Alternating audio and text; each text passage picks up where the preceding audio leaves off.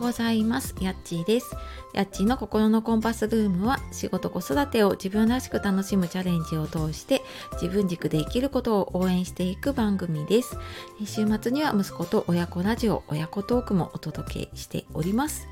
え本日もお聴きくださいましてありがとうございます。え週の真ん中になりましたね。はい水曜日の朝ですがいかがお過ごしでしょうか？えいつもね聞いてくださっている方、えいいねねたくさんありがとうございます。えっ、ー、と今日はですねえ毎日ご機嫌で過ごす人がやっていることっていうテーマでお話をしようと思います、えー、これをね聞いているあなたは仕事や家のことでねついイライラしちゃってああまたなんかイライラしちゃったなーって落ち込んだりとかねでなんかもう子供の寝顔を見てああ今日もまた怒っちゃったなって思うこととかありませんか？ね、これあの解決するにはね、えー、ポイントは自分の心が喜ぶことをするっていうことですね。はい。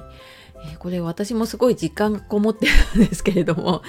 これ私もやっぱり日々ねイライラしちゃうことあイライラしちゃったなって落ち込むことを繰り返してますでその度にやっぱりこれを思い出してねあそうだそうだこれがやっぱり足りてないんだって思ってやっていることだったりするのではい、あのちょっとね自分がやったこととかやっていることを振り返りながらね話をしていこうかなと思います。えー、どうしてもねなんかあの一人何役もねこう仕事をしていたり子育てをしていたり家のことやっていたりまあその他にもねいろいろ副業やったりとかねいろんなことやっていたりするとついついもう自分のことは後回しというか本当に最後になってしまって自分のための時間ってねなかなか取れなかったりすることありませんか？でなんかそうなっていくとんなんか自分がどうなってたかなって思うとその体だとね体調崩したりとか分かりやすいと思うんだけどやっぱりそういう時って心も栄養不足になっていることがあるなって思うんです。でなんか心の栄養不足になるとやっぱイライラしたりとか落ち込んだりとか、まあ、そういうちょっと感情ネガティブなね感情を受け取りやすくなっていることもあるしまあなんとなくやる気が出ないなとかなんか自信が持てなくなるなって思う時ってうんまあ、もちろんねその体と心ってつながってるのでね体調が悪いとそういう風になることもあるとは思うんですけどやっぱり心の栄養が満たされていないとねそういう風になることがあるかなっていう風に思います。でじゃああなたにとってね心の栄養ってどんなものが思い浮かびますか？これね人によって多分ね違うと思うんですよね。その自分の心が喜ぶこと。まあそれをね心の栄養だと思って満たしていくとしたら自分が好きなこととか自分が本当に心が喜ぶ楽しいこととかね嬉しいこととか、うん、そういうのをこれあの無理やり出すんじゃなくてね楽しい気持ちで考えていってそれをやっていってあげるとねやっぱり自分の心が満たされていくと思います。でじゃあ具体的にねどんなものかなっていうと、まあ、例えば私だったらうん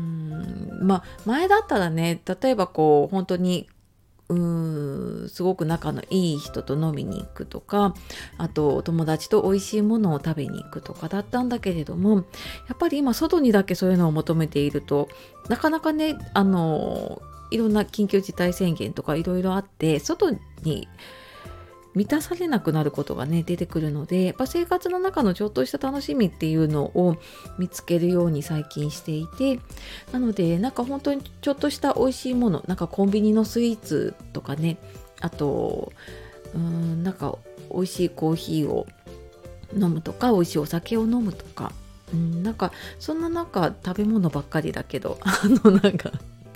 そんなことだったりとかあとはまあちょっと一人の時間とかね夜の時間とかに自分の好きなね、えー、ライブの DVD を見たりとかなんかそんな時間が私にとってはすごく心の栄養になるなと思うのでなんかちょっとイライラしてるなとかっていう時には意識的にねそういう時間を取ったり、まあ、好きなものね食べるっていうとあの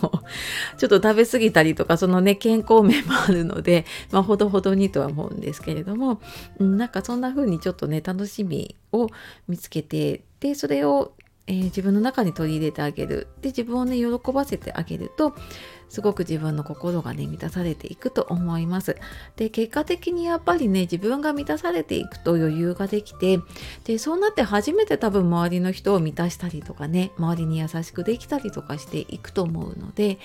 ん、なんかなんとなくちょっと最近イライラしちゃうなとかなんかモヤモヤするなっていう時にはちょっと自分のね心が喜ぶことっていうのを考えてみるといいかなって思いますはいまあそんな私もねちょっと最近イライラすることが